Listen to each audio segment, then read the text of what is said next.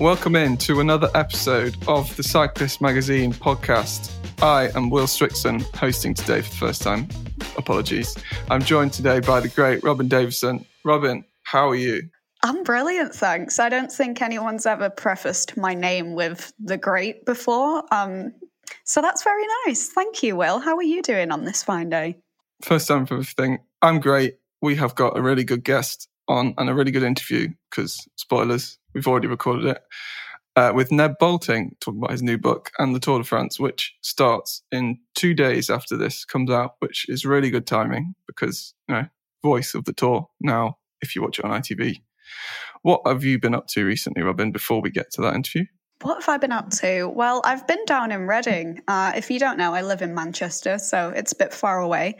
Uh, I've been looking after my sister's Bernese mountain dog, who is 14 months old. Uh, so, very much a puppy, but very much built like a truck or a tree. He's huge. He barrels everywhere. And I love him so, so much. Uh, I'm also looking forward to the baseball this weekend because both me and Will, Will being you, are going to go see the London series finally again on its return Let's return to London. How are you feeling about that? Yeah, good. And obviously, this weekend being last weekend. Of course, of course, so time. It will have already happened by the time this comes out. But yeah, I'm really looking forward to it. It's meant to be really hot, which is sun cream on, caps on. Mm. But yeah, I come from a family of New York Yankees fans, as do you, uh, which probably to the distaste of any baseball fans listening. I don't know enough about it to know who to root for out of the Chicago Cubs and St. Louis Cardinals. So I'm just sort of need some advice. I have always liked watching the Cubs. I mean, they've got rid of their sort of core infield from when they won the World Series back in when was it? 2016 i'm not too sure. Um, so even though that's happened i do kind of have like a little tiny special place in my heart for the cubs. The cardinals have been appalling this season. Let me pull up their record. One sec. This is when we've lost every single listener of the podcast. I Why are you talking about baseball?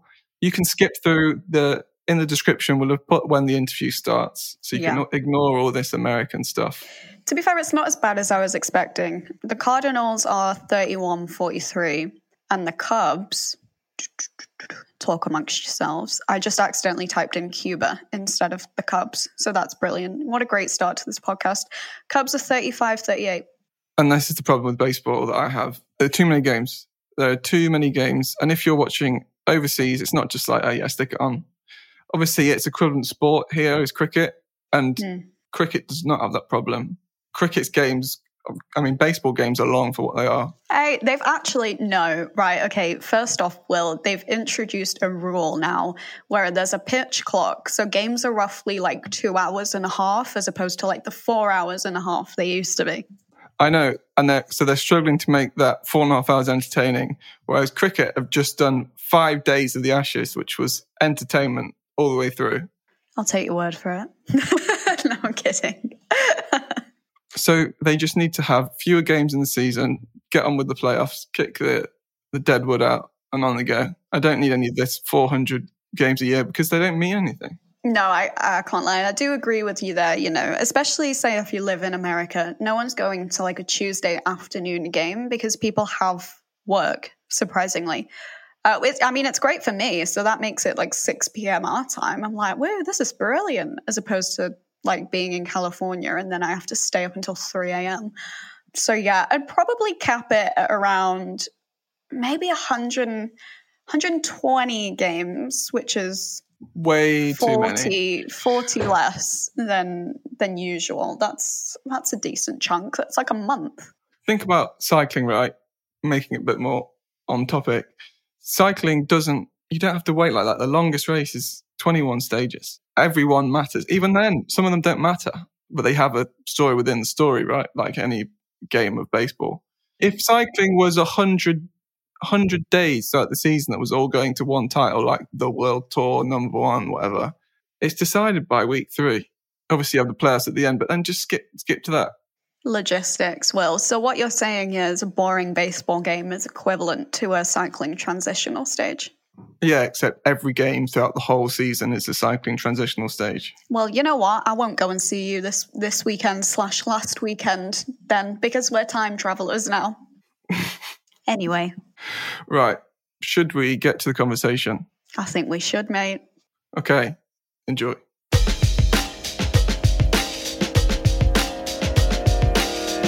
So, welcome back to the podcast for a record third appearance, the most of any guest we've ever had, firmly securing his place as the first entry into the Cyclist Magazine Podcast Hall of Fame, commentator, presenter, podcaster, and most importantly today, author.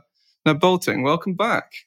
Thank you, Will. I appreciate that. That's um, I don't know what to make of that really, other than uh, you know, uh, I'm, I'm I'm honoured. I'm honoured. Is there a trophy? Not yet, but you're welcome to make one. Yeah, we have guests on this podcast and they make their own trophies. It's that kind of podcast. That's fine. I'm, I'm down with that. I'll do that. Yeah, but every time we've been on, we've had different hosts. So let's keep it interesting. Your book is out officially. Well, when this goes out, it's last week, but today is tomorrow.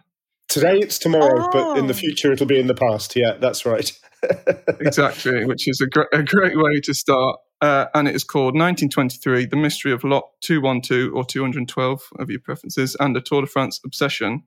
Uh, we'll put a link in all the descriptions that will go on all the things and on our website so you can buy it, which you probably should because it's a really good book. Obviously, it's 1923. For a bit of context for listeners, things that happened 100 years ago, which is obviously why it's out this year, in 1923 include, and some of this is in the book, some of this is not.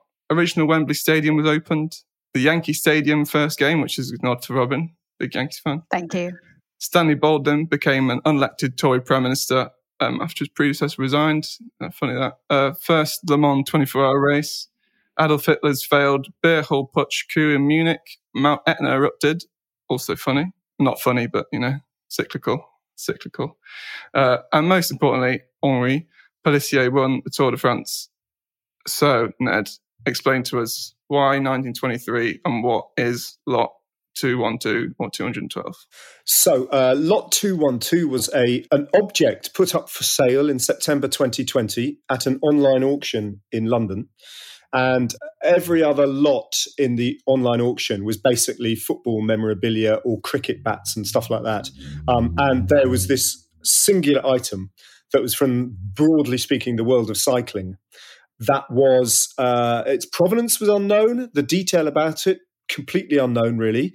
And I was alerted to its presence on this online auction by a friend of mine who I work with in a, in a different sport, actually, in the world of darts, a chap called John McDonald, whose job it is to, he's the MC of professional darts, and he's the guy who welcomes the darts players onto stage. With that, uh, he's got excellent teeth and all that sort of thing. Um, anyway, that's neither here nor there. But he he sent me a message saying you might be. Well, he didn't actually. He just sent me a link to this this little online auction, and um, I looked at it, opened it up, and saw that it was a reel of uh, a projection reel containing some some very old film, and the online auction house kind of thought it might be from the Tour de France, but really weren't sure much much more than that. And I thought, well, I'm I'm not doing anything else. There's a COVID pandemic, and we're all locked indoors. I'll I'll bid on it. And um, turns out I was the only person pretty much in the world who was interested in it. And I, as a result, that's the only time I've ever bought anything at auction. I picked it up for 120 quid. And uh, a, a week or so later, it arrived in a jiffy bag through my front door. And I can safely say, without any sense of hyperbole, it changed my life. Yeah, definitely. Do you happen to know how the auction house itself came upon it? So that's a really good question. Um, because as soon as I found this reel of film and knew in that instant that it was going to take take over my life, I became insanely curious as to how it had survived oblivion, basically, because these films used to get projected and then thrown in the bin. Uh, they were they were considered to be totally disposable. And uh, if you search, you, you won't find Pathé footage, you know, online from these newsreels, really, except for a few fragments every now and again. And so this is a historical curiosity. So I got back to the auction house and I said, listen, you, you, you don't even begin to understand how important this is to me. But I, I would be really grateful if you could tell me anything you know, its provenance at all. And that, that, then, I, then I discovered that that's not a question you ask online auction houses because I don't know. I don't want to sort of impugn anything, but I don't know that all their stuff is entirely above board all the time, and mm. sometimes it's fallen off the back of a lorry. So they said eventually they said, well, actually, all right, we'll try and be as helpful as we can. We bought it ourselves from an online auction house in Germany, and I said. Excellent. Which one? Put me in touch and I'll follow up the lead. And they said, no, we won't be doing that. Uh, and I said, all right, well, can you ask a few questions on my behalf? And they did. And then they got back to me and they said, all that we can tell you is that we bought it from a, a collector in France who was actually interested in football memorabilia and uh, had it uh, just knocking around in the back of his shed. So I don't know which part of France and I don't know how it ended up with him, but that was the kind of that was the dead end. I don't think I'll ever get further further back than that. But it seemed like from you obviously you explained how it came about a bit more on the start of your mission uh, at the start of the book. And it just sort of seems there's a lot of things that seem quite fateful, really, and coming to you and getting to you. And then your start of your journey, obviously, being the voice of the people's Tour de France these days on ITV4. Did it feel like that when, at the time?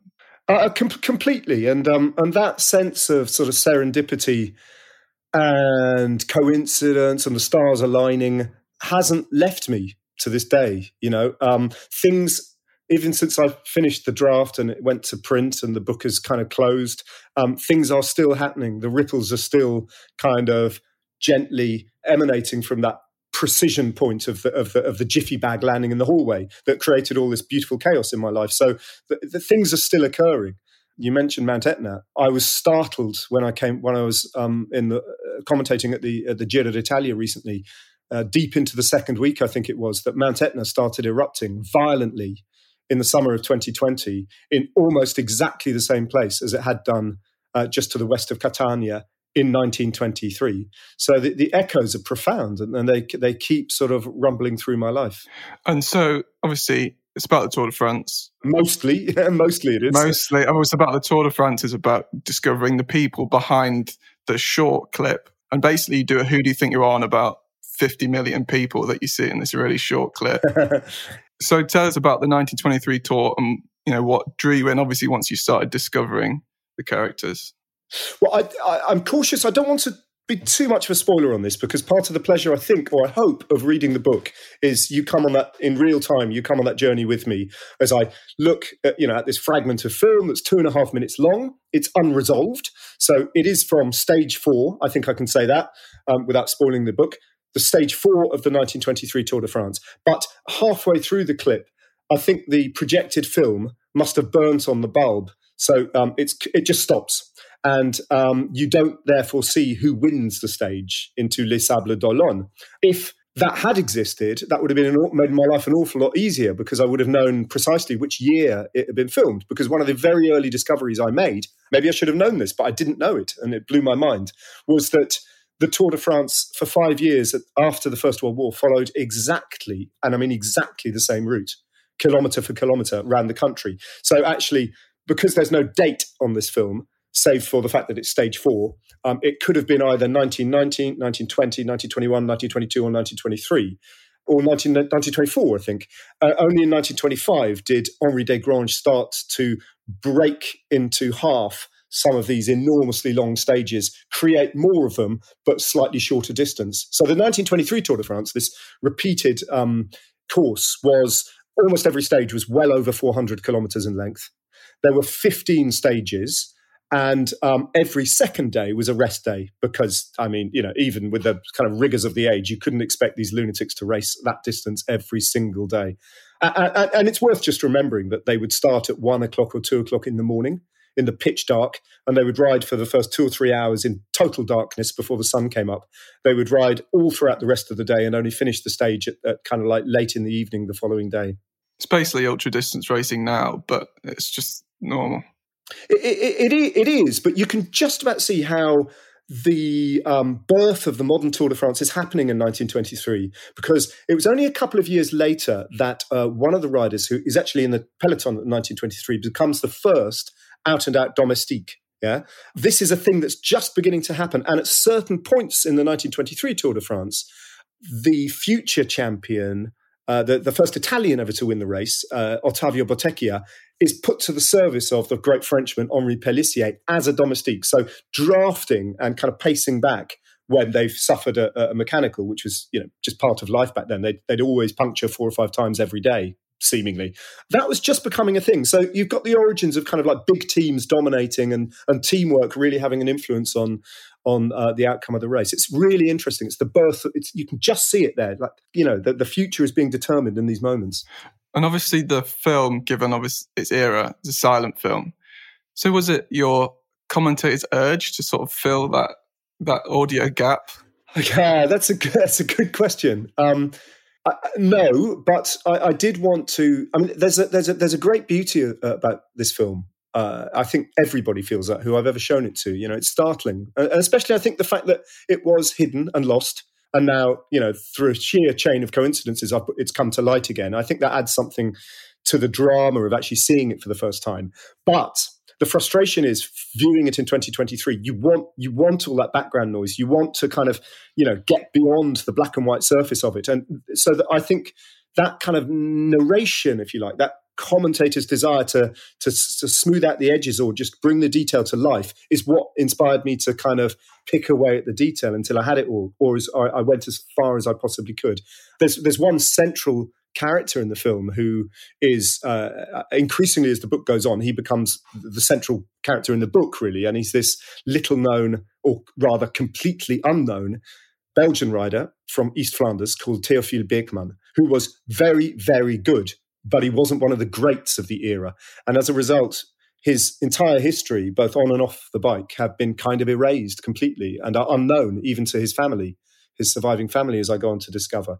Um, I, I, just became completely obsessed with this man, and uh, as I sit here in southeast London, I sit here, you know, safely in in the understanding and the knowledge that there's no one alive in the world who knows more than Theophile Beeckman about Theophile Beeckman than me, which is both really weird, but it fills me with a sense of kind of odd responsibility on his behalf. So a, a, lot of the story, and there are multiple stories woven into this book, a lot of the story is about how lives and people are remembered and the inadequacy of that process of remembrance and how at certain points where you are presented with unknowability, literally kind of like dead ends, then you sometimes jump you, you, your imagination jumps in to fill in the gaps you know and i do this from time to time. So sorry it's a very long-winded way to answer. It was a very simple question of yours but i don't i don't do that. I don't imagine commentary but at times in my book i allow Theophile Beeckman to speak.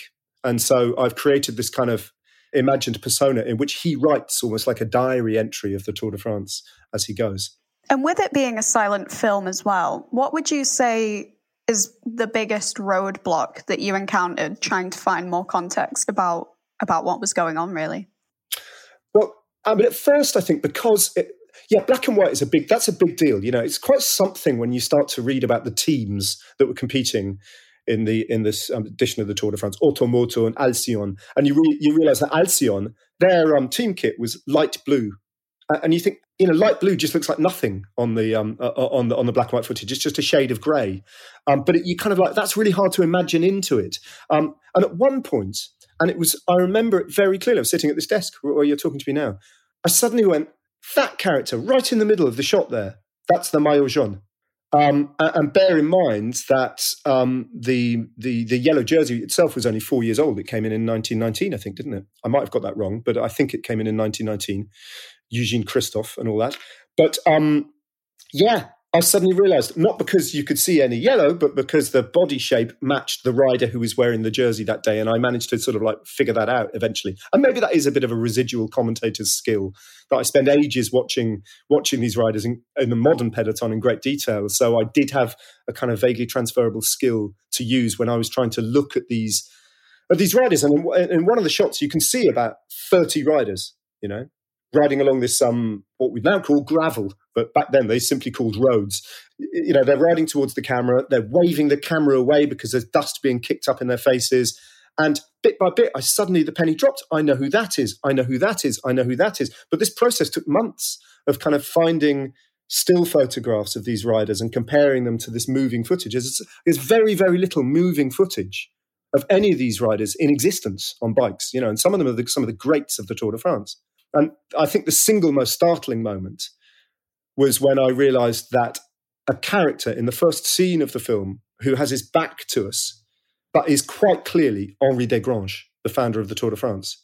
And there's a process through which I make that connection, and, and I, I, suddenly go, "That's Henri Desgrange."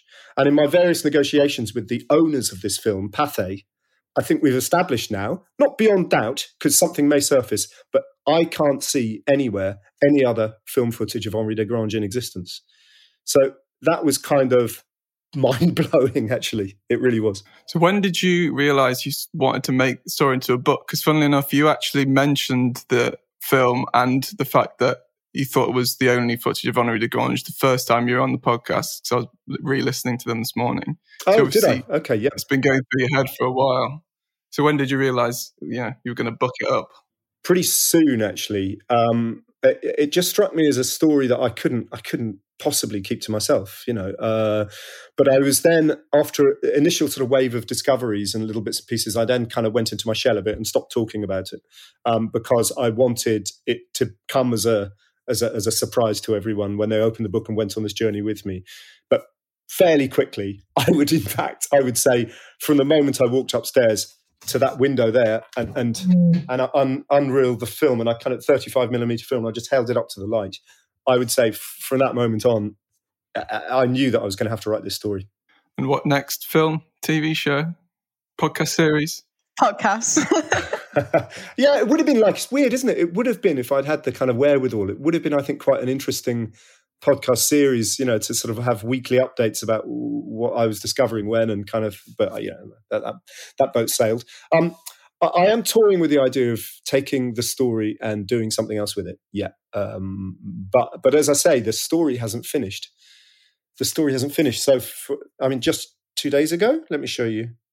Just two days ago, I got this um, WhatsApp from Belgium, where as I to- I've spoken to you about Theophile Beeckman and how I make contact eventually with his um, surviving family, the only surviving relations in existence, and they they don't know anything about him But I got sent this picture of his granddaughter in the middle, uh, his great granddaughters, who he never knew, to the side, and his great great granddaughters, all holding a copy of my book. So stuff keeps occurring, and I don't think this story's done yet. Uh, so I want to kind of carry on.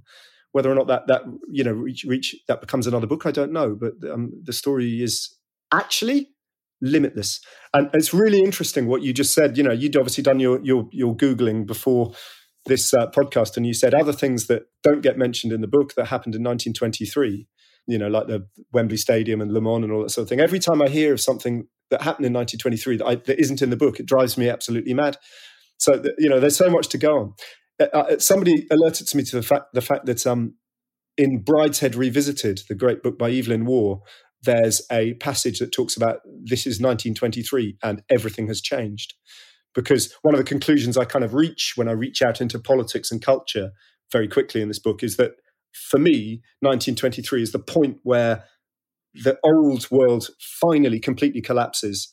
The First World War is consigned to history finally. And 1923 is the year where the starting pistol for the Second World War is fired. You know, so it's this, it's this critical point that is the birth of modernity. So I, I am not done with that subject yet. I think it's really interesting. Does it make you want to go and find more clips, or you want just this is yours and you're going to keep investigating that one? Well, I mean, you know, I don't, I don't know if I can. I mean, that would be wonderful, wouldn't it? If anyone's got any old Pathé footage of the, the Tour de France kicking around, uh, wouldn't it be wonderful to think that there was all this stuff um, knocking around? Uh, I certainly got the bug for it, and if anything ever fell into my lap again like this, I would, uh, I would seize it. But um, yeah, I, I, I, don't, I don't think I'm done with this journey just yet. Have you ever been as obsessive about a year within cycling history than you are with 1923? Well, um, no, uh, c- clearly. I mean, although although there's so much more that went on in 1923 that I don't even, you know, in the cycling world that I don't even touch on. You know, Paris Roubaix, I think, was a remarkable edition of the, the, the race that year.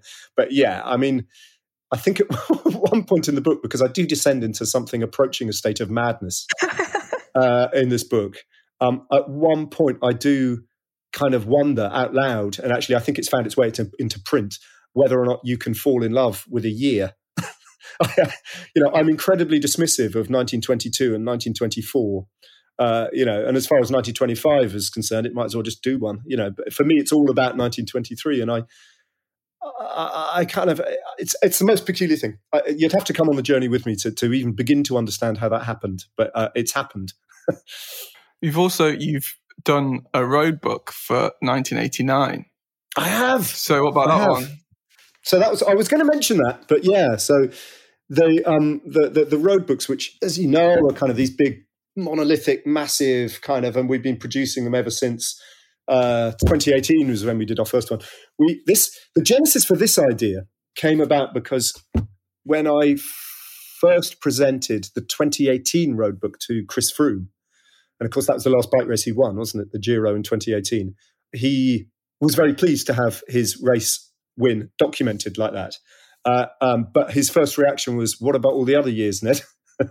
well, well, you know, and I said, "Well, we had to start somewhere, Chris. We've, you know, this happens to be year zero. But straight away, I thought he's right, you know. And so, with the road book, we have tentatively begun to retrofit history. So we, you're going back from year zero, which is 2018, um, now step by step in a, in a, kind of more scattergun way to pick out years of interest and try and fill in gradually. It's going to take us decades, you know, uh, the most notable years from from from tours tours gone by and, and, racing calendars gone by. And 1989 is available to to purchase now. Yeah, it's a work of art. That's wonderful. Is it? Are you going to go back further than 1989, or is that like the starting point for where you'll then? No, I, I, no. I mean, uh, you know, I would like to do. I would like to do 1903. I think that would be really interesting. I would quite like to do 1923 for obvious reasons. Um, but uh, but it's really interesting how we how we gather this material because the first thing that uh, every roadbook has to contain is um, reliable results. You know, you need the information, the raw data, and um, a lot of this is is very very hard to find. In fact, it was extremely difficult to find in, in the case of 1989. You know, we were resorting to scouring um, physical copies of regional newspapers in Flanders and in Spain to find even the remote. You know, we were contacting race organizers from France to who, you know, this stuff is not just there uh, at all. So, but we've done it proud. You know, this is the only place in the world where all this information exists now. And we want to do that. We want to honor every significant year in that in that sense. But but we might cut ourselves a bit of slack with the next one and maybe do one of the races closer to the present day in the digital age because that was a mighty amount of work. It really was. There's probably a lot to talk about between 1999 and 2005. Uh, yeah, there's, so there's a few things there. We'd have to make a kind of big policy decision on how we recorded those quite early on. I think I don't know quite. Yeah, we'd have to have a committee meeting on that one. What do we do? Don't know. And XXX won the race. yeah, redacted. Yeah, yeah, yeah. But uh, but there we go. So yeah, and eventually, I think we want we we want our readers, our roadbook subscribers and readers, to decide for themselves which year we tackle next you know, and that's the idea. I'd personally choose 2005 because that was the first Tour de France I remember, which might make you feel old. 2005. I mean, that was, a, as far as I remember, a crashingly dull edition of the race, wasn't it? Well, crashingly is one of the main reasons why I remember it so fondly because uh, what first drew me into the race was Michael Rasmussen, uh, his climbing style, polka dot jersey, and of course crashing three times in the final time in trial. the time trial. Yeah, yes. Um, but in terms of the general classification, I seem to remember 2004 and 2005 were of all the Armstrong victories the most formulaic. And uh, yeah, it was kind of done, wasn't it? The race within about four days, it was over. Maybe 2006. A lot went on that year. It's quite well. 2006 was mental, full on, full on bonkers. But the, the post Armstrong years were really like as a journalist, they were just incredible to work on. You know, and back then I wasn't commentating; I was I was the guy wielding the mic and asking all the awkward questions. I mean, 2006 was Landis, 2007 was Rasmussen and Vinokurov, 2008 was uh, was Schumacher and Bernhard Kohl, and you know, it was just all crumbling around us, you know. And the, the, the boat only started to right itself and get a bit steadier in 2009 onwards. But for those three years, six, seven, and eight, it was it was just Saunier Duval disappearing en masse in the middle of the race, just going. um, yeah, it was it was pretty crazy stuff actually. I would nominate 2016 personally and then just dedicate the entire book to Mathew Hayman's Paris Roubaix victory. Really? Do you think it has that much potential? Yeah. Mo- For yeah, me maybe. personally. Yeah. yeah, yeah, that's interesting. 2016. Yeah.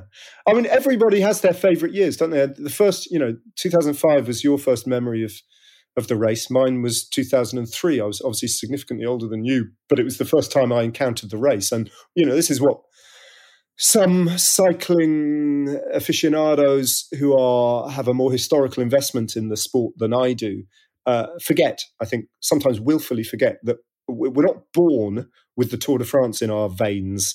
We all discover it at some point in our in our bio, uh, biographies, and um, we all have a first a first Tour de France that we remember. So there's this wonderful thing about cyclists. We can never admit when we don't know something. And it's just like me and ketones. So someone would mention ketones and I'd be all like, yeah, I know what that means. It's basically just an energy supplement. And it is. But as I've dived into a bunch of research from ketones experts, HVMN, turns out there's a lot more to it. So it sort of works like this. Usually we burn carbs when we cycle, then fat is a backup. Carbs is easy, chuck it straight in the furnace. But for fat to become fuel, we need to turn it into glycerol and fatty acids first. I've got low levels of ketones in my bloodstream as I speak. But what HVMN scientists have done is to work out how to literally make ketones and to put them into a sports drink. They call it HVMN Ketone IQ, and you can drink it during a ride or before a ride. And the idea is that instead of burning carbs, then fat, then ketones when you're cycling, with Ketone IQ, your body gets a big helping of energy rich ketones to use alongside the carbs and fat all at once. So it's kind of three sources of energy, not two. So it's the reason why I've heard about World Tour teams like Jumbo Visma using ketones. They can help you effectively ride faster for, for longer. So if you fancy giving them a try um, and free energy for faster riding, you know, why not? Uh, then visit hvmn.com and use the promo code cyclist at the checkout to get 20% off.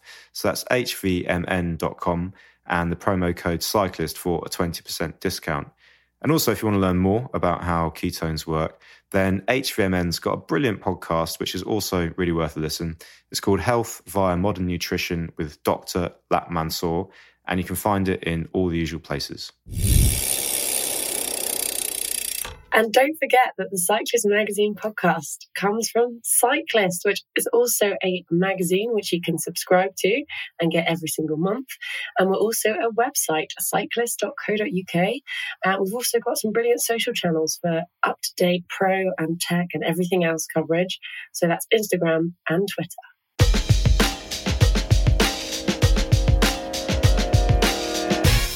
Turn to this year's race. Predictions. I want your predictions for all the jerseys for men and women. I mean, you're not going to you're not going to get them uh, because they're just like what what is this obsession in the media with making predictions all the time? I do have stupid predictions. I'm quite prepared to make a stupid prediction. I love stupid prediction. Well, I, I mean, here, you know, predictions are only interesting if they're highly unlikely to happen. Yeah. So this, take this in the spirit, uh, which I mean, this is highly unlikely to happen, but it's really going to look smart if it does happen. Yeah, the I've been making on our podcast that we do for the last year or so, little bit less than a year. I've been proudly predicting that Jonas Vingegaard will not only never win the Tour de France again, he'll also never win another Grand Tour. Uh, so that's I'll stick with that. I mean, it's I've just finished commentating the Dauphiné, so it feels like a really stupid thing to say now. Um, but I would just about stick with it. Just about. I'm really hoping that Tadej Pogacar's wrist doesn't undermine me fatally.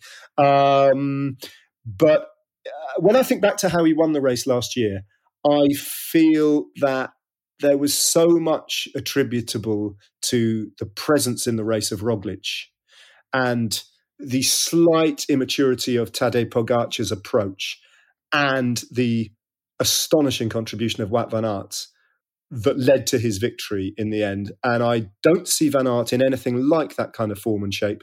Nothing like it. So I'm not sure he'd be. Able, I mean, no one. Frankly, even if he was, he wouldn't be able to repeat what he did last year. It was it was a complete one-off of a performance. Roglic isn't there, and Pogacar has learned on, and his team are terrifyingly strong. I think uh, Pogacar. So I'll, I'll, I'll stick with it for now. But obviously, it's it's ludicrous, isn't it? I think the women's race, and I'll just stick with the yellow jerseys if I can, seems to be way more interesting. Like uh, in terms of Van Vleuten, unless she's done something amazing with uh, the way she's paced her preparation for July, which you can't August, which you can't rule out, of course, because she's a, mm. a, master at that. But I, you know, it's it's it's um, very uncomfortable for her. I think uh, this this final year of racing so far because she's not used to being on the back foot like this. But I think in terms of the spectacle, I'm glad she won the first one. I don't really think it's great for the sport if she runs away with the second one in her final year. Um, I think it would slightly debase the currency a little bit. So I and I don't anticipate that happening. I think it's um it's become a much more dynamic and interesting peloton. So I couldn't tell you. I couldn't tell you um, who might win that. I really couldn't. I'll put my neck on the line and mm. say Demi Vollering for me. Outlandish prediction. Who, I know, shocking, right? yeah, I, it's. I mean, I don't. Vollering always interests me because it doesn't look. She doesn't look like someone who could beat them all on the high mountains. And and can she? I mean, aren't they? They're going up the Tourmalet, the women's uh, uh, race this year, isn't it? Every race is going up the Tourmalet this year. Every race is going up the Tourmalet. Even the even the, even the, even the Tour of Britain. All roads lead to the Tourmalet. um, so, but she's she's so versatile, isn't she? But is that would would she survive the Tourmalet climb against the likes of Gaia Rai, Rai, Rai, Raiolini? Thank you, Raiolini, the little Italian climber, and the others, you know, who are on good form. I don't know. I can't see it. Maybe she can. Marta Cavalli. Marta Cavalli's in great form. Redemption. How about? I, I think um, I think one of the outstanding riders in the women's peloton this year without a shadow of doubt, because the way she's progressed is Marlon Reusser. Mm. Who's, yep. who's an absolute, you know, she's doing the kinds of things that we thought that Chloe Dygert would go on to do had injury not maybe, you know, obviously prevented her progression. But I think she's, but again, I can't see her. I don't think she's going to win. You know, I don't think she's going to win the Tour de France. And who knows? Listen, I think Van Vleuten may win it after all. I mean, it's very, very possible, isn't it? I personally feel like Reusser's Tour de Suisse win was kind of Demi Vollering paying it forward, be like, you know, I hope you get your home race win. Help me at the tour. Yeah, yeah. I mean, for sure. I think there's a great deal of that. But, you know, almost every SD Worx win of note this year has been in part engineered by Reusser's presence. She's that different and she's that dangerous. So she, I think she's really interesting. And she's lucky there's a time trial. She's also like the world's most interesting person. Like she, she's a uh, she's a doctor. You know, she's a GP, qualified medic. She's a kind of virtuoso level violinist and she's a local politician. She's, she's, a great environmental campaigner in Switzerland and stuff. So she's she's she's quite a high achieving personality. Is there anything that you would like to see happen? I don't mean in terms of GC action. I mean maybe a certain someone getting a stage win and making the record his own, perhaps. But is there anything in that sort of ballpark that you would like to see? Yeah, I mean, I think it would be great to see we'll talk about certain someone in a second, but um, I, I, I would like to see Peter Sagan do something uh, in his final Tour de France. I think it's been almost as uncomfortable to watch, but in a different way, uh, as as Chris Froome's, you know, kind of irrelevance over the last few years, which is. Um, I understand, you know, he's, he's paid an awful lot of money, but it's it's it's a legacy and it's a reputation that's just being tarnished a little bit by racing on. Mm. I'm perfectly human. I'm not holding it against him or anything. But in the case of Sagan, um, it, it, I think what's been a, kind of uncomfortable about Sagan, you know, his complete lack of success really uh, since he moved to Total Energy is the way that he's dragged the team down. You know, it, like they've focused all their kind of like finances and money and, and uh, around this project, which has yielded nothing. And they should have, I think, kind of like abandoned it a while ago. So it would be really nice, I think, because I think a lot of that team, I think that, you know, my early memories of the Tour de France, they were a significant part of it, you know, and the Voeckler and the Rolland generation, you know, they were important. They were they were the standard bearers for French cycling in many ways, and now they're just an absolute afterthought. So I would like to see some success. I can't quite see how it comes for him, but in terms of Cavendish, I, I, I must admit I was, you know, in touch with him a little throughout the Giro and when he crashed, he crashed right outside our commentary position, you know, and slid over the, the finishing line, holding on to, and you know, it was quite extraordinary to see him just get himself up, you know, stand up and walk away from that because I thought that was the end of his career. I had no doubt when I saw that crash firsthand. I thought he's not getting up from that. Wow. It was that violent, you know. And he just bounced back. And I thought, and I think at that moment, and it was right in the middle of the race, what was it, stage 11 or something like that, I thought, mm. hang on, he's going to go all the way in this Giro, isn't he, somehow? And he's going to somehow engineer something out of it. And of course, you know, that final day in Rome, it was an extraordinary way for the race to end. And because he doesn't win very often anymore, every time he does, there's a real narrative to it, isn't there? There's a real story, even if it's in a relatively minor race. There's a real story. His last two victories, the British National Time Trial Championship of last year, and then the last stage in his last Giro, his 17th stage win at the Giro d'Italia, which had he not done all the things he's done at the Tour de France, would itself be just extraordinary. So that, so that brings us to the Tour de France. And I do think, you know, I haven't looked at the course in enough detail yet because I haven't started finalising my prep. But what are there? Six or seven chances? I, you know, it's a fairly. I think there's eight flat stages, if I remember rightly. You think it's as many as eight? I'll take your word yeah. for it. You know, but uh, you can kind of see it all mapping itself out, can't you? Probably the first three or four will just slip through, and then there'll be another one that should have been a bunch sprint, but they let the break go to the line, mm. and then mm. all of a sudden he's only got three or four chances left, and he's got to get through the Alps, and then all the heavier, and then you know, get through the Alps, and then there's a really hard day that dispenses with Fabio Jakobsen and Dylan Groenewegen, and Caleb Ewan's already packed it and gone home. So you've got a diminished sprinters field, and then all of a sudden we're in Paris, and it's his final day on the Tour de France, and you could genuinely see, and I'm not, I'm not. This isn't even fanciful. I think it's a genuine prospect. You could see him recruiting an entire kind of A team of helpers from other teams just because his status in the peloton is that significant. So what Geraint Thomas did in Rome, you could genuinely see in Paris, like him getting a lead out train of six or seven other riders from different teams and working for him just to get him over the line. And I kind of like a weird bit of me, the romantic bit of me, one kind of wants to go, don't win the first bunch sprint. Yeah. Keep us on the edge of our seats all the way to Paris and do it in Paris. Because can you imagine? Can you imagine? It'll be everyone versus the Belgians. yeah, yeah. Uh, what uh, I see, I don't buy this thing about Merckx being. I don't really buy that. I'm, I think Eddie is just like completely above this whole record thing because he just looks at it and goes, "Well, it's of no relevance to me." Look, look at everything. Look at my. Have you looked at my Wikipedia page? Is that the standout achievement that I won 34 stages of the Tour de France? I don't think it is. And also, you know, he's the first to point out that he did it in a Wout van Aert style, and he did it on all sorts of different, you know, parcours. Whereas Cavendish is a specialist. So I'm not not denigrating Cavendish's achievement. I just don't buy the the kind of Belgian beef sort of thing at all. I don't think that's the case at all. Achieved in two very different ways. Uh, yeah, I mean, in two different eras. It says a lot about the eras. But go, you know, but that brings us back in a funny way to what Wout van Aert did at the at the tour last year.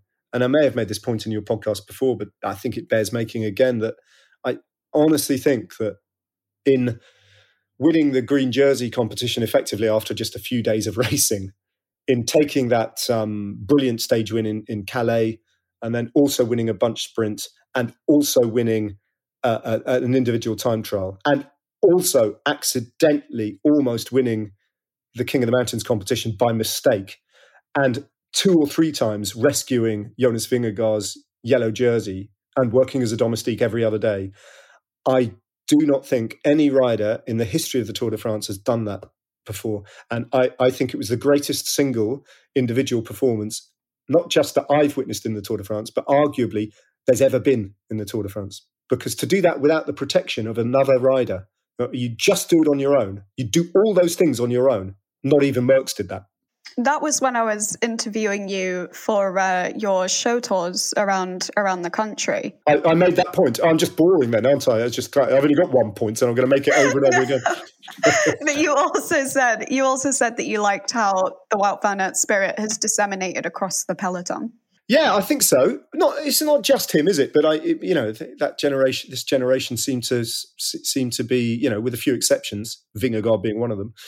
Although even he was a little bit oh well, I might as well just attack now at the Dauphiné, you know, because he's so I just born of his I- immense confidence in his own physical attributes. But uh, yeah, it's, it's, it's an attractive it's an attractive way of racing. But uh, another point that I was just thinking about when when we were talking earlier about the 2004 2005 tours and how Armstrong used to, and indeed, and I'm not making any comparison other than the one era followed on from the other era, but the Sky years, both those methodologies in terms of winning the, the Tour de France, they, had differences, obviously, but but they also had similarities in the sense that they would not spurn an opportunity to to take the yellow jersey and to take time in the first week.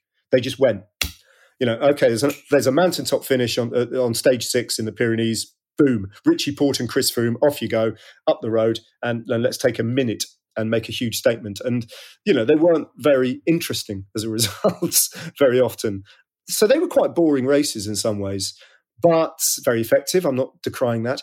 But, but here's the thing I don't quite understand. So the Giro d'Italia last year, this year, and the Giro d'Italia last year, the GC races were kind of like wait, hold, hold, mm-hmm. hold, hold, hold, go. Yeah, and it was the yeah. opposite. It was the opposite of the the Armstrong stroke Sky sort of method of don't waste an opportunity. It was like waste every single opportunity and then just go go in big when you have to. Um, and and that came under criticism for being boring. So, what what do the cycling public want exactly? I don't know.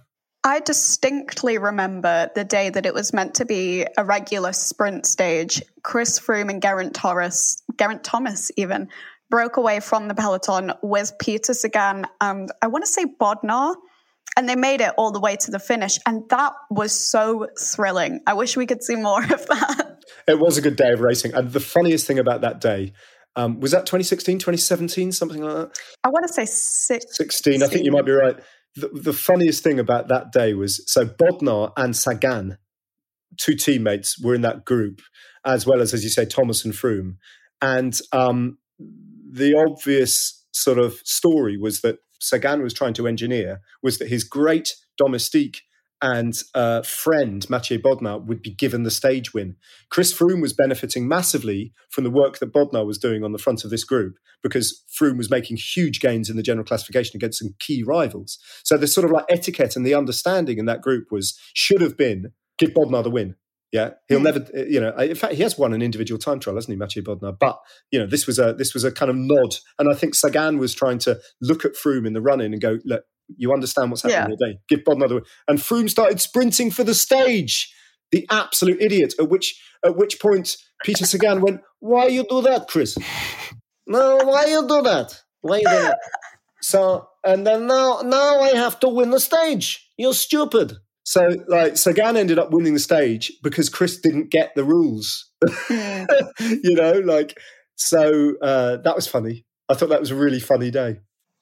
Yeah, I don't I don't care too much for enforcing the rules, but you know, I, I don't believe in necessarily gifting stages. But in that circumstance, I, I, was sat at home, clear clear as day. I was like, oh well, evidently Bodnar will get the win, and then Chris Froome will finish in second. Yeah. And I was like, Chris, what are you doing? That's not the script you're meant to follow. but he's so funny, isn't he, Froome? Because uh, even then, I mean, I think he's quite different now, and he's learned on. But even then, in 2016, he was he was so much an outsider still, uh, you know, in terms of his understanding of the history of the sport and the kind of like etiquette of the peloton. I remember, and I've said this quite often, but it's funny for those of you who haven't heard it, that 2013 and maybe 2015 as well, when I was still on the road, you know, interviewing him every day in yellow. Every time I did an interview with him, often the conversation would be about whether or not he's still afraid of Thibaut Pinot or Romain Bardet and he just completely couldn't remember which was which. and he used to, before we did every interview, he used to go, "Oh, Ned, Ned, Ned, Ned, no, no um, just remind me which is which," like that.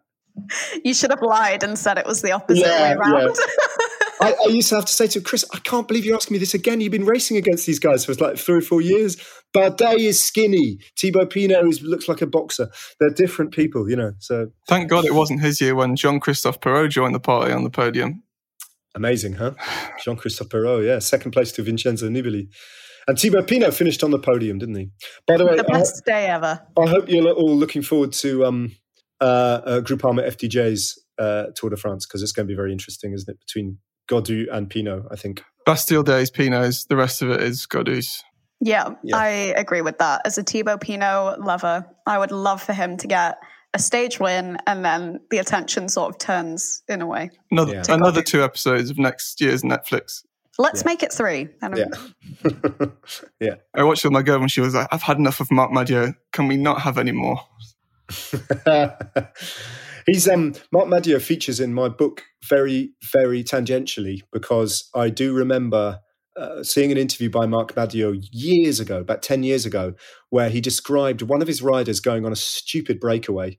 Like that, and it, it all failing spectacularly. And he was furious. He was berating his rider for being so naive. And I can't remember who it was.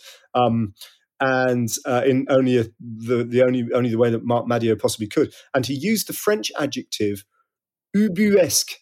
And I remember thinking that's an interesting adjective. And I, uh, when in the course of uh, researching my book, I realised that he was referring to the uh, play written by a French playwright in 1896, King Ubu, Roi Ubu, uh, by a playwright called Alfred Jarry, who is quite, he's a character in my 1923 book, um, who I've included because of his love for the bicycle and his massive alcohol intake, which I've detailed, uh, documented bottle for bottle in uh, 1923. So that's another reason to buy the book. and, it, and, it, and it all links back to Marc Madiot using the adjective ubuesque, ridiculous. Your mind is so interesting, honestly. Like I could sit here all day. It's frazzled. It really is. I'm not surprised. Someone else who briefly comes up in the book is Fred Wright, who you sort Yes. of have a brief sort of thing about a reflection with your main character, let's say. So, what would you think if on stage four of this year's tour, we're going over a bridge and Fred Wright decides to attack? Ah, that would be, I mean, it would be, it'd have to be the right sort of bridge. um, but yeah, it's funny that, isn't it? Because um, I, I'm actually going up on Friday um, to the Nationals, and I'm having to hire a car and drive up there for various complicated logistical reasons. I don't, I don't normally drive anywhere, but um, I hate driving. And um, so I'm taking a passenger with me who I've insured to drive the car as well. And that is Fred Wright's dad, Oh, Phil, how who's a mate- wonderful. who's a mate of mine who's not read the book, um, but I think I might give him a copy and uh, and just try and point out to him that this f- ancient Flemish rider, who I'm totally obsessed with, has a biographical intersection with his son that is so niche and so obscure that I even I hesitated to tell Phil. But I've got an entire journey up to the northeast of England uh, in which I can tell Phil about how his son and Theophile Beeckman have something in common. Goodness me. You should quickly make an audio book and then just make him listen to it on the drive. I've made an audiobook, but it's something like 10 and a half hours long or something. I don't think it's quite that. Yeah. Don't think Hit it's some quite traffic. that far. You get there and back. yeah, exactly. But for what it's worth, Fred Wright is my prediction for the Nationals. Yeah, I think he's. I think it's. I think it's Fred Wright's prediction for the Nationals is Fred Wright as well. He's very confident, but um, the, but but that's you see the pointless thing about making predictions because when's this podcast going to be released? Afterwards. So But then everyone will see. yeah, yeah, okay, yeah, I also hate making predictions. So I'm with you on that one, Ned. good. Every time they make me write predictions, I'm like, no, don't make me do it. Robyn's is, al- is always the most obvious ones. It's like, come on, Robyn, just say something that's a bit contrary. Yeah. yeah, yeah, yeah. Well, I did. I had a bet. So that's kind of a prediction, isn't it? I had a bet a while ago that Richard Carapaz would win the Tour de France. Oh. Um, to be fair, yeah, I probably would have bet on that as well. yeah, but then you didn't. Did you see him race at the Dauphiné?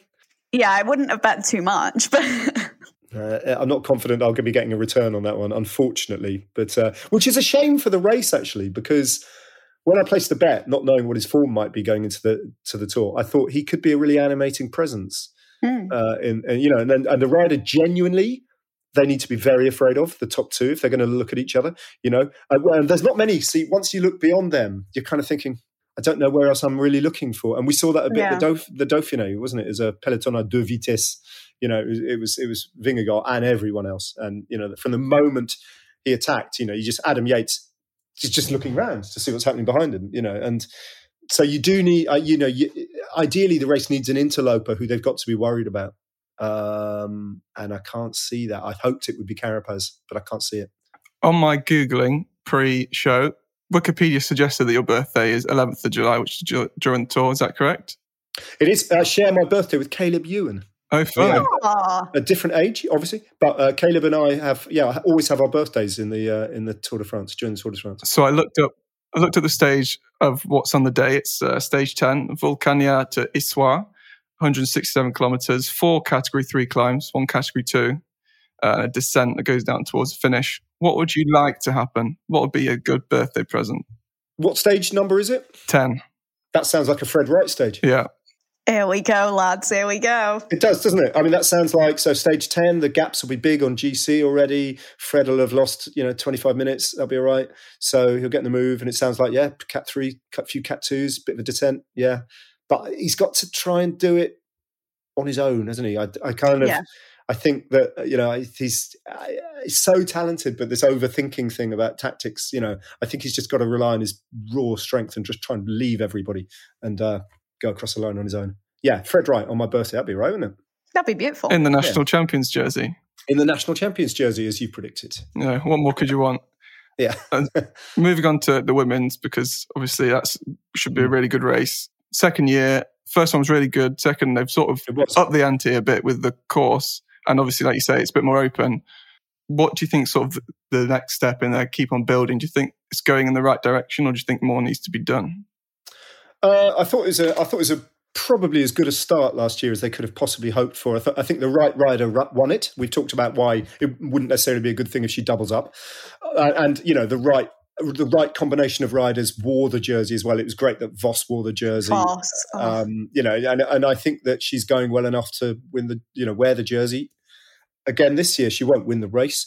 What do they need to do? Well, I mean, eventually, eventually, I think it, this is really difficult now because I, I was I was in Monaco relatively recently with um, just catching up with Lizzie Deignan, just calling in on the Deignans, and just chatting to Lizzie, sort of kind of uh, off the record a bit. And Lizzie, Liz, Lizzie, well, she she'd say this on the record as, as well. She, she would kind of suggest rightly that you just got to be a bit careful with the pace of developing the racing program now because it's spread. So one of the great strengths I think of the women's calendar over the entire piece, you know, through every month and the entire racing season is that you really invest in the in the personalities because the same riders are in every bloody race.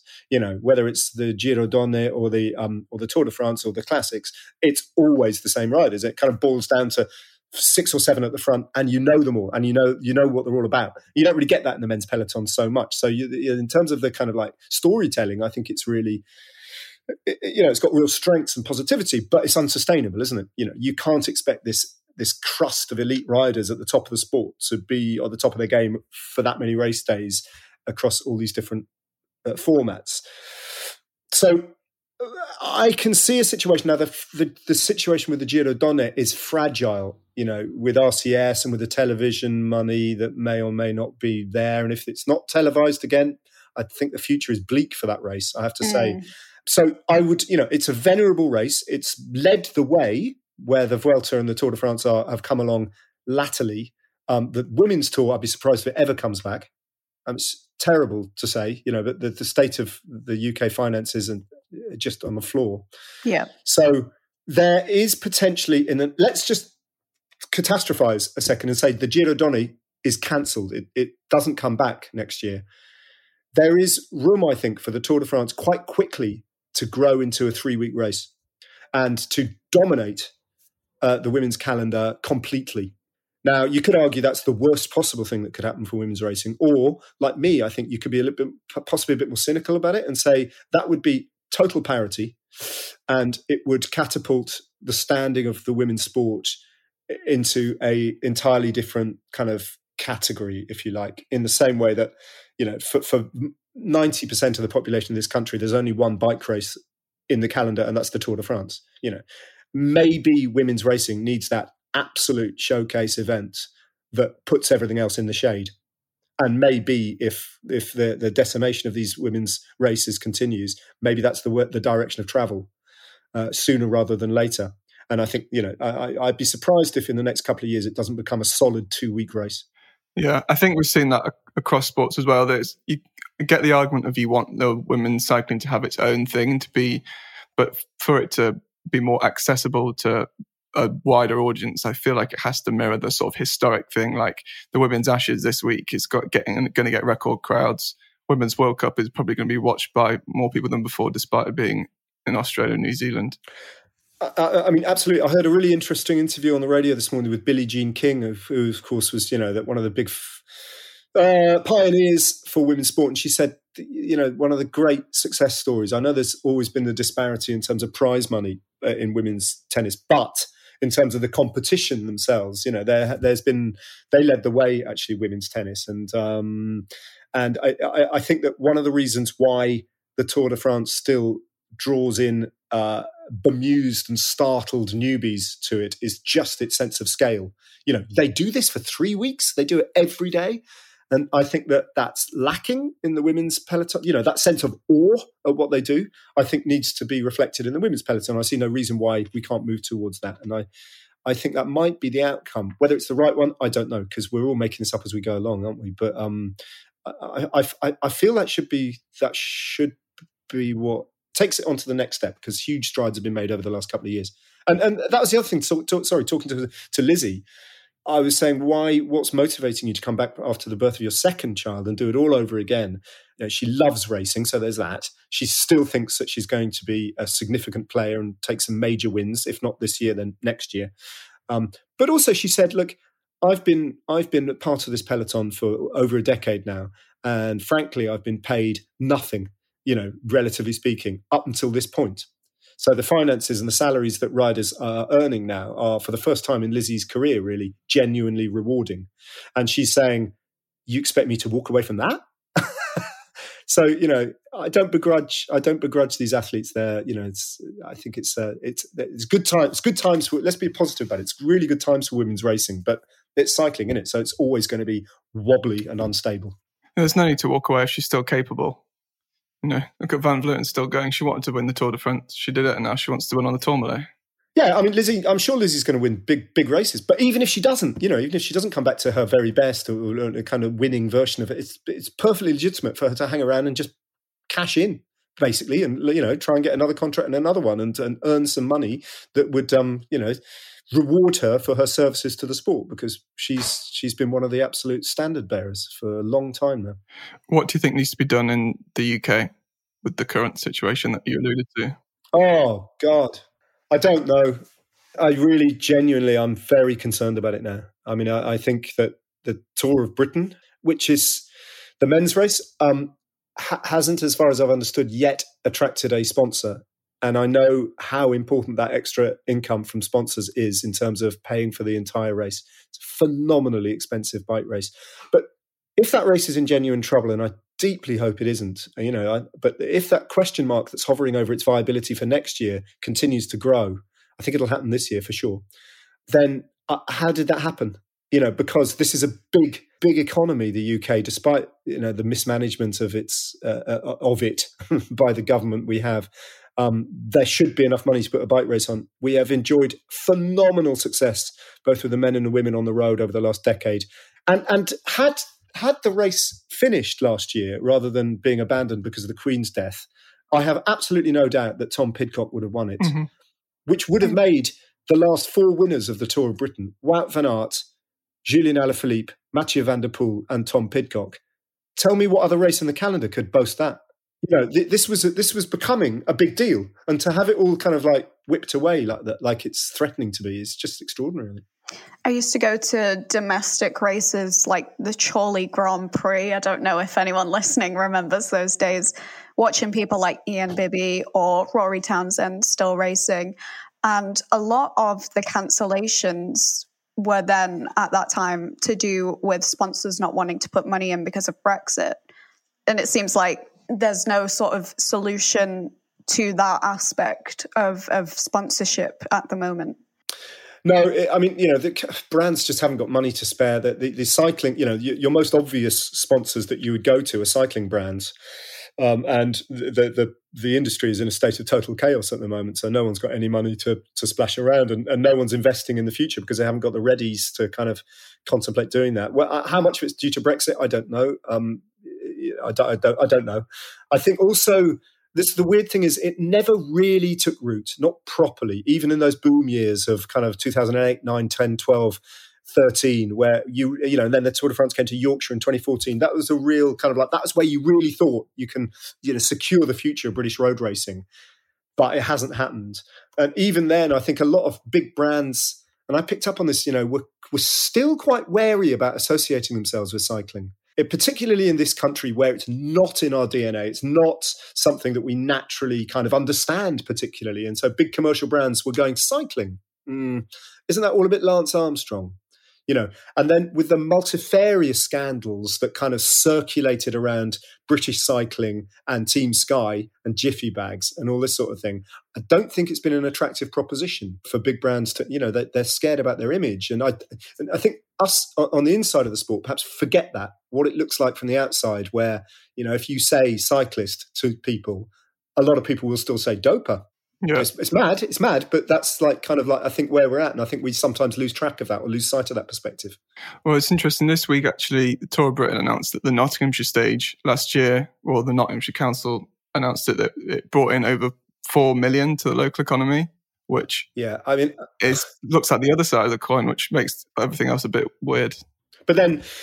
But then, because because the uh, you know bike racing, well, actually, it's not. This isn't a uniquely British story, but it is in the sense that it, this is this is important, you know, about the, the, viability of the sport in the country. It relies, as you say, on by and large on local authority funding, and local politicians are scared again of cycling associations in another way, aren't they? Because cycling has become part of the culture war.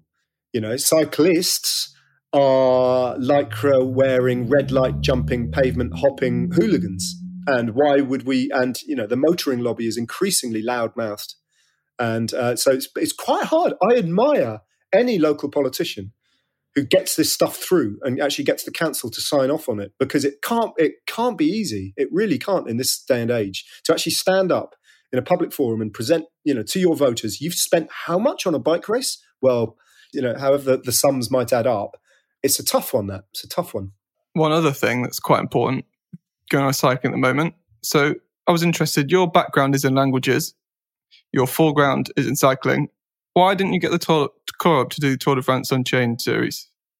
You could have done every version. ah, that would have been that would have been something, wouldn't it? Yeah, yeah, yeah. And I got widely ignored by Netflix. That's um, yeah.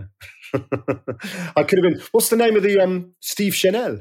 I could have been Steve Chanel. You I mean, I didn't race the Tour de France, and neither did he. So, I you, you could have been doing it in multiple languages. Who needs dubbing?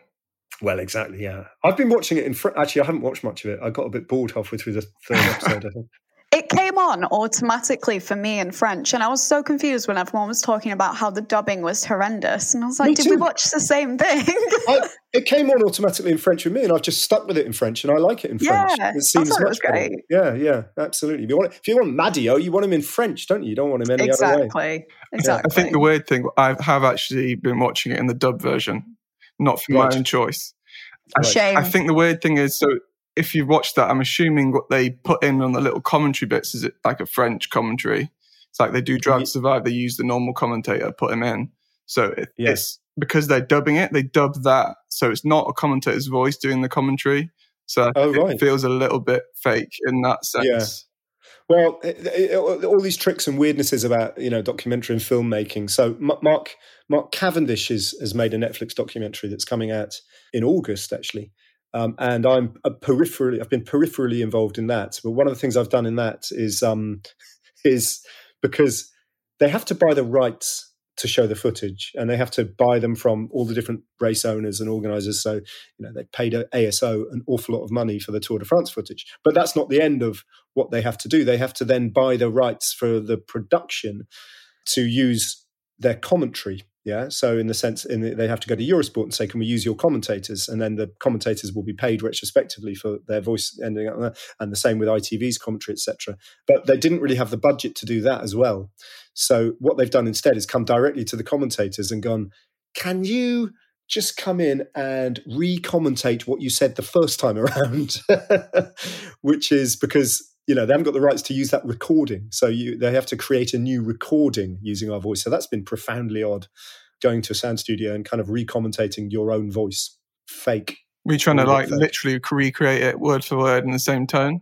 Yeah uh, well yeah sometimes. And, and or, or yeah it's been an odd process actually. Very strange. But it gives you an opportunity to kind of iron out the things that you got wrong and kind of correct them. And going back in a circle then would you consider putting out your Pathé film with a Ned Boulting commentary on it. I think you have to see the film to understand that commentary wouldn't be appropriate. I, w- I would be more inclined to take a lesson in uh, how to play the piano and learn how to play kind of like a nice silent movie accompaniment to it than put my own uh, cheap voice on such a beautiful bit of footage. Charlie Chaplin classes. exactly. Exactly. Yeah. Right. Well, Ned, it's been a pleasure. Your third one ticked off. Let's get you booked in for number four. All right. Lovely. Nice to speak to you both. Enjoy the Tour de France. Thank you very much. Thanks, Ned. Ned Boulting, everyone. What a great man. I could actually listen to him all day. He's just got that voice. Yeah, uh, he's got the voice and he's got the stories as well. They just kept coming. I was I was enthralled. I was literally thinking, you know, I want to add this little bit on, but we're over now. We more than our normal podcast length. We obviously have some that have gone longer, but yeah, I have a perfect warm up for the Tour de France, even though he refuses to make predictions. Honestly, I'm with him on that boat because cycling is so crazy that anything can happen. So, like, it would be pointless me making a prediction because I just feel like it'd be so wrong. But that's why I think it's so fun. It's so fun because you can get it completely wrong. As the previous writer of the 2021 classic on cyclist.co.uk, Tadej Pogacar won't win the Tour de France this year. Mm. You know, there's a lot of fun to be had. Is there? Okay, I'll I'll take your word for it. I probably won't listen to it, which is what I do all the time anyway. So not much difference there. In saying that, you now have to make some predictions for the Tour de France. Oh, God's sake. Uh, okay, I will. I I feel like Tadej Pogacar has learned to sort of control himself a bit more. I mean, it was very unfortunate that they kept counter-attacking him and then counter-attacking him and then he had to attack himself.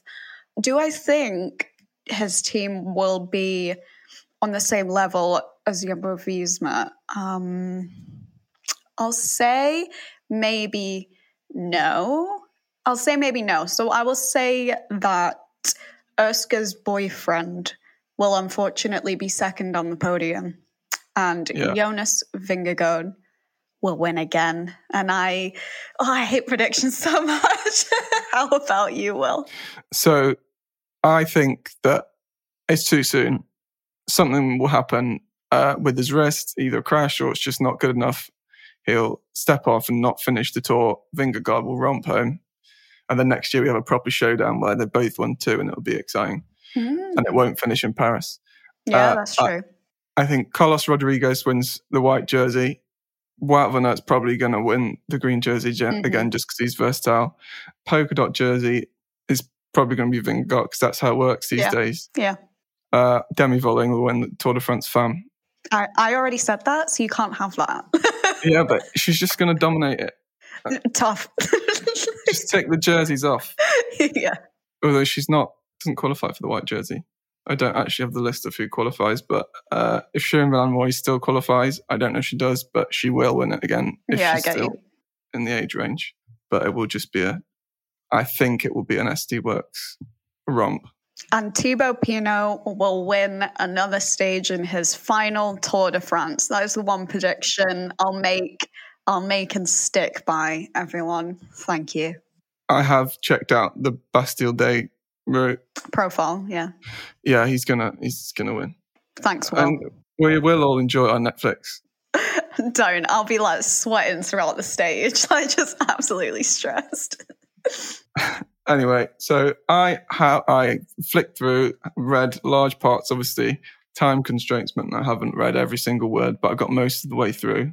I'm just about to come to the ending of Ned's book, 1923: The Mystery of Lot 212 on a Tour de France obsession, which is out now, and I really enjoyed it. As uh, someone who's got a history degree and as a cycling journalist, it's fascinating. It was very much like it just taught there's a lot of stuff in there you, you obviously think, oh yeah, it's about this thing about the Tour de France, but there's obviously the history of the people, there's a history of politics and culture at the time, and it talks about other years around that and other years recently, and I think that people should buy it. I think it's interesting because it's a whole new way to sort of investigate and look at something when you only have sort of a minuscule amount of film from that time period. Plus, it's silent. Plus, it's in black and white. Like, oh, just I love it. I love it. I was amazed, but obviously, you know, the quality of the film Hmm. was still so good. It sort of make, makes you think like people watching at the time. I don't think they probably appreciated what they were watching. It's like HD. He mentions in it that it was sort of played uh, like a cinema before they were watching something else. And when you, when you go to the cinema these days, if you even do, just watch it on Netflix. Hmm. But Why, why aren't they showing the Tour de France pre-films these days? Come on. We should get a petition going. Yeah, they work. right, Robyn, it's been a pleasure. I'll see you for the next one. It's been lovely chatting to you, Will. See ya.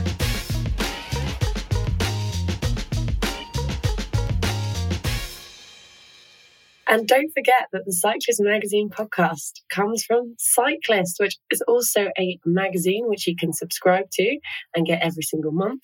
And we're also a website, cyclist.co.uk. And we've also got some brilliant social channels for up to date pro and tech and everything else coverage. So that's Instagram and Twitter.